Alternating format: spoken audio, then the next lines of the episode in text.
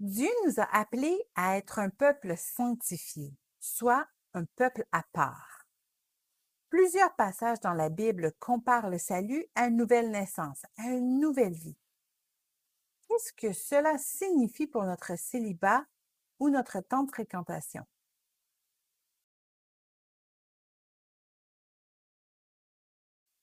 Ce message-ci sera peut-être difficile à entendre, mais soyons directs. Un célibataire chrétien ne devrait pas se comporter comme un célibataire incroyant. Paul dit dans sa lettre aux Romains que nous ne devons pas nous conformer au siècle présent. Nous ne devrions pas faire ce que les gens du monde font et même nous inquiéter comme ils font. Et cela est particulièrement le cas dans notre façon de gérer notre célibat. À quoi devrait ressembler un célibataire chrétien? Plusieurs répondront sans hésiter, mais avec plus ou moins de conviction, euh, pas de sexe avant le mariage. Ben, c'est effectivement ce que Dieu demande. Les rapports sexuels doivent être exclusifs à ceux qui ont une alliance, qui se sont jurés fidélité devant Dieu et devant les hommes.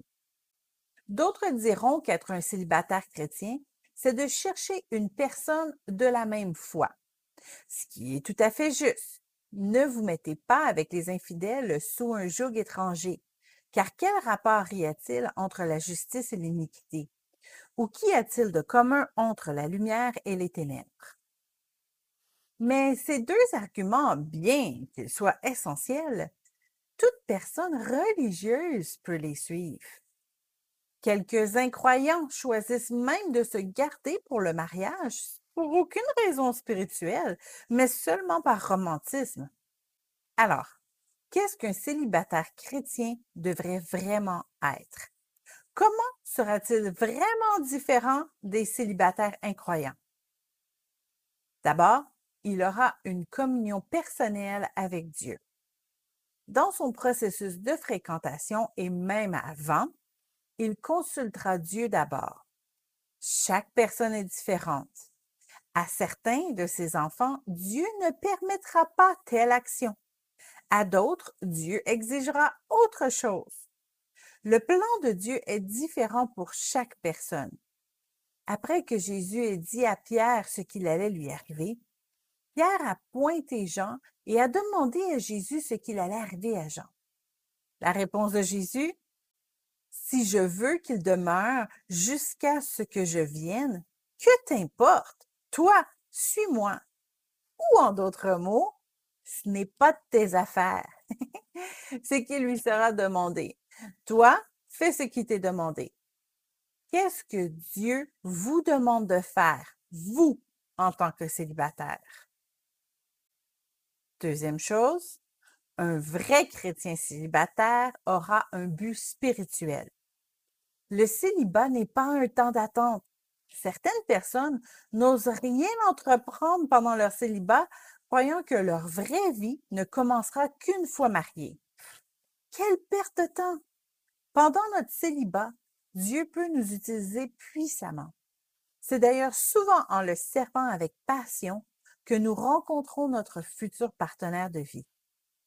Être différent des célibataires du monde est de profiter de notre célibat pour servir Dieu au meilleur de notre capacité, de nos dons et nos talents, avec un agenda et un cœur non divisés. Troisième chose, un célibataire vraiment chrétien se donnera les outils pour rester ferme. Un célibataire chrétien sérieux dans sa relation avec Christ ne voudra surtout pas se refroidir en cherchant une partenaire. Pour éviter de tomber, pour éviter de devenir trop préoccupé par nos recherches, il est bon de s'engager dans une forme de redevabilité avec une autorité spirituelle. Quelqu'un qui sera là pour nous observer et nous mettre les freins si nous avançons trop vite ou si nous allons dans une mauvaise direction. Quatrième chose, un célibataire chrétien cherchera les conseils des sages. Lorsque nous sommes célibataires, nous demandons généralement conseil à plusieurs personnes. Nous sommes tellement excités de notre relation que nous demandons à presque tout le monde Qu'est-ce que tu penses de ce gars-là? Qu'est-ce que tu penses de cette fille? Ce qui est nécessaire est de demander des conseils à des sages, soit des personnes qui pourront vraiment nous guider dans la volonté de Dieu. Demander des conseils à des incroyants est tout à fait inutile. Cela peut même être dangereux si nous choisissons de suivre ces conseils non bibliques. S'appuyer sur un bras de chair ou mettre notre confiance en l'homme est une notion qui mène toujours au désastre, comme le dit la parole de Dieu dans plusieurs passages, comme 2 Chroniques 21, 7 à 8, le psaume 118, verset 8, Jérémie 17, 5 à 8.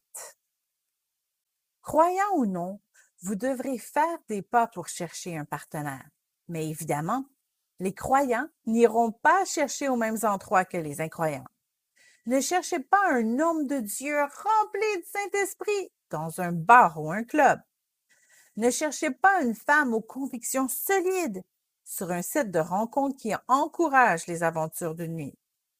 Lorsque vous participez à une activité pour célibataires, demandez au Saint-Esprit s'il est à l'aise d'être à l'endroit où vous êtes.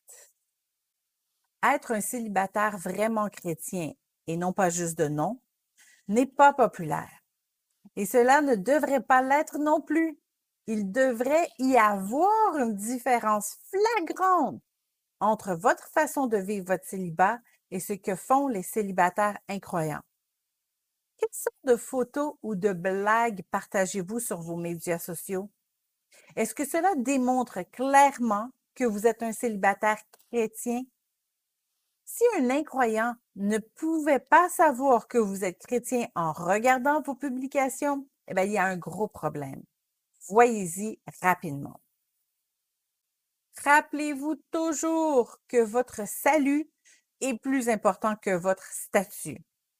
Un seul des deux durera toute l'éternité.